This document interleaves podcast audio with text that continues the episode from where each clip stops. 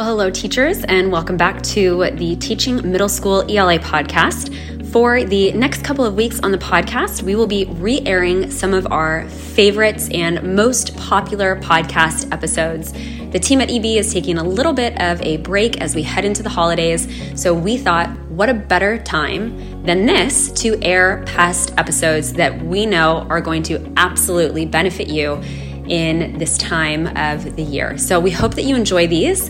Thanks so much for listening, and we will be back with our regularly scheduled new releases on the podcast come the new year. All right, welcome back to another episode of the Teaching Middle School ELA podcast. We have two episodes left coming at you in June. Holy cow, June was what, 8 podcast episodes? Yes, it's been a whirlwind. Yes, I love it. This is a time to learn, to expand, whatever, because there's actually time in the summer. We hope that these episodes have really served you.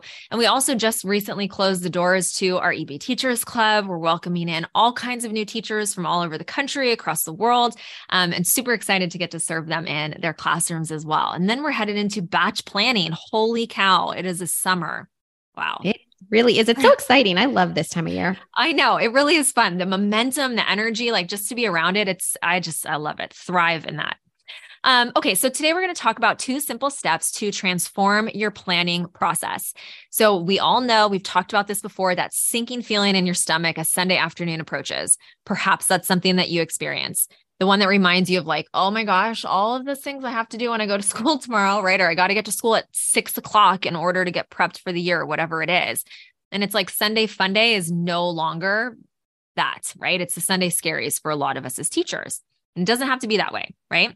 Today, we're going to introduce you to a game-changing practice called batch planning. If you haven't heard of it, welcome to our world. This is what we love to talk about. As we just said, we're headed into batch planning live this week, where we do 2 virtual days of live lesson planning with teachers from around the world. It's something that we are super, super passionate about, and it's something that's going to change your teaching life, honestly, for the better, for forever.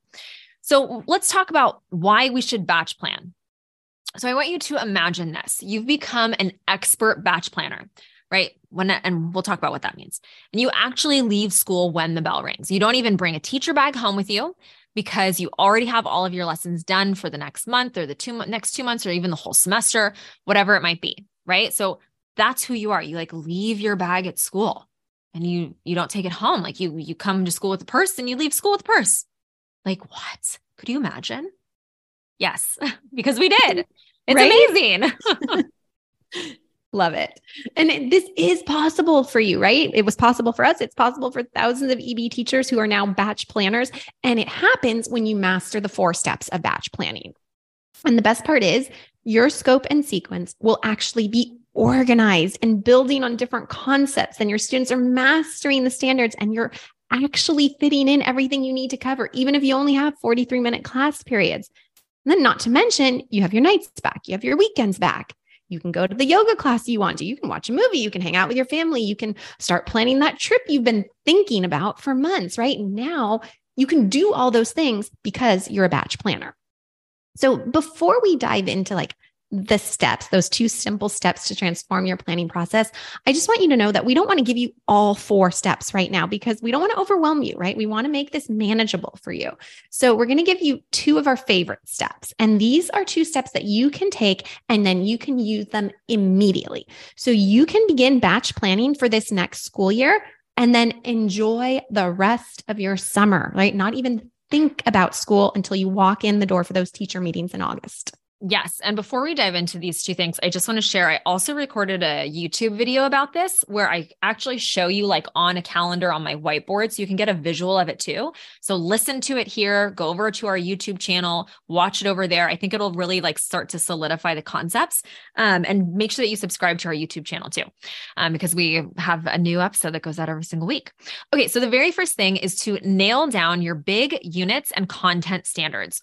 So first things first is you want to take a moment to write down all of the big units that you plan on covering in that first month or 2 of the school year, however long you're going to decide to lesson plan for.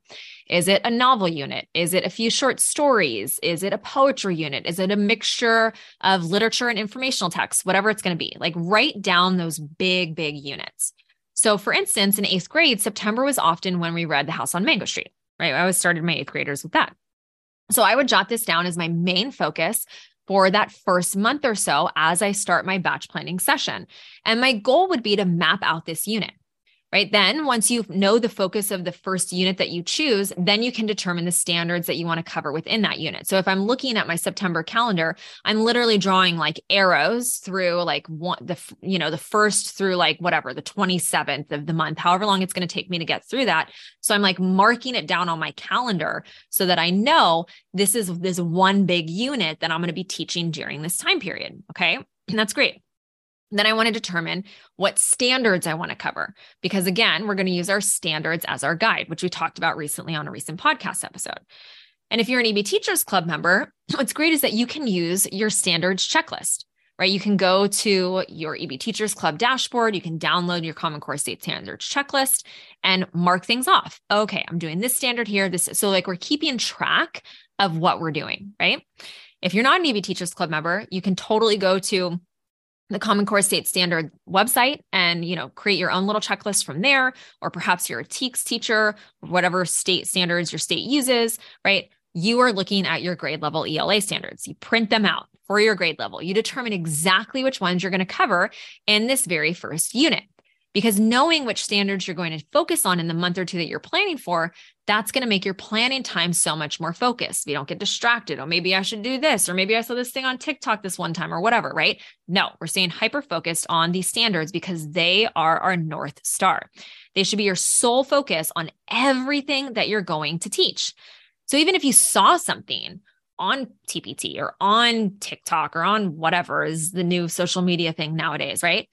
You want to be thinking about, does that align with my standards that I want to cover? And if it doesn't, you don't do it. Right? As sexy as it might be that you want to like try this thing, if it's not standards aligned, like we're not bringing that into our classrooms, right? We get to be very intentional. I know that was one of the words that at our last batch planning live event that we did with our teachers, it was like what landed the most. And a lot of teachers said just this thought of being intentional with what we're doing. And we use the standards in order to do that. Okay. So this is one of the reasons why we find that a lot of teachers find it difficult to cover everything in their class periods is because they're trying to cover so many concepts that actually aren't a part of their grade level standards, right? We got to trim that excess off in order to focus on what's necessary for your grade level and for this particular unit. And so if you're having trouble figuring out which standards to focus on, you might consider covering any that have to do with our favorites, which is finding evidence, justifying the evidence, right? Things like that, because those are present everywhere. Those are present in reading for informational text standards. Those are present in reading for literature standards. Those are present in writing standards, right? So those are some of those big ones that are really helpful to focus on, especially if you're first sitting down to batch plan. So these concepts, like I said, are covered in those standards for grades 5 through 8, right? It's across the board. So choosing these concepts, that's a great way to start, set the foundation for being able to cover other standards throughout the year. So tip number one, and I know that was fast. That was like fast and furious, it felt like. But again, I think the YouTube video is going to help support exactly what we're saying. And they're both going to benefit each other because we're going to talk about a little things differently here than I talked about in that YouTube video. But tip number one is to plan out your big units and keep them aligned to the standards. And then tip number two is to structure those big units using the into, through, and beyond framework. So each of your units is going to start off with an into lesson. And then with that, your number one goal is to like hook your students, grab their attention, get them excited. So a quality into lesson is going to set your students up for success with the upcoming unit. So it's typically like one class period, maybe two, and you might provide background information, you might introduce key vocabulary, or you're just going to set the scene for your unit of study. And again, the key is to make it fun, make it engaging. So they're like, okay, this is really interesting to me. I want to come to class. I want to learn more, right? You want to get their buy-in. And then the heart of your unit are your through lessons. Gosh, I'm like having trouble speaking today. Can you tell? I'm like getting over a cold and I feel like it's like all fuzzy in my brain. Yeah. I can't tell. That was the first time. Well, good. Yes, you're good. Now I drew attention to it. But so you're in your through lessons. This is like the meat of your unit. And here, your number one goal is to provide your students with opportunity after opportunity to practice those standards that you're covering.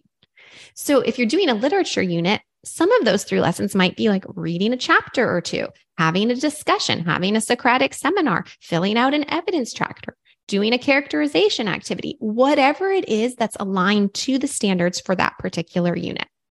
And then your unit will wrap up with a beyond lesson. And your main goal here is to provide students with an opportunity to apply what they've learned during the unit. So a quality beyond lesson is going to allow your students to demonstrate what they've learned, demonstrate how well they've mastered those standards. And honestly, like it's really 1 to 2 class periods. Again, maybe it's a final project, maybe it's an essay they're writing, maybe it's some kind of presentation, whatever it is, they're showcasing their knowledge. So then, excuse me, for every unit that you plan during the year, you're going to follow that framework into, through, and beyond. So Caitlin, do you want to take it from there? Yeah, absolutely. So one of the things that we want to talk about here is like having a planning framework. You didn't cover this, right? It makes planning so much more efficient because you're plugging stuff in. Okay. So having a planning framework is great because it makes it so much more efficient for you. Because what you're doing is you get to think about, do I need an into lesson? Do I need a through lesson? Or do I need a beyond lesson? And again, I talk about this more in depth too in our YouTube video, and I kind of show you like what that looks like on a calendar as you're planning. And then you get to plug it in, right? Once you get really, really good at batch planning, you'll be able to not just plan for a month or two at a time, but you can plan for the entire year in one weekend, which is what Jessica and I did, right? Like it just, it's a skill, right? It's a skill that just gets honed in over time. You just get better and better and better at it.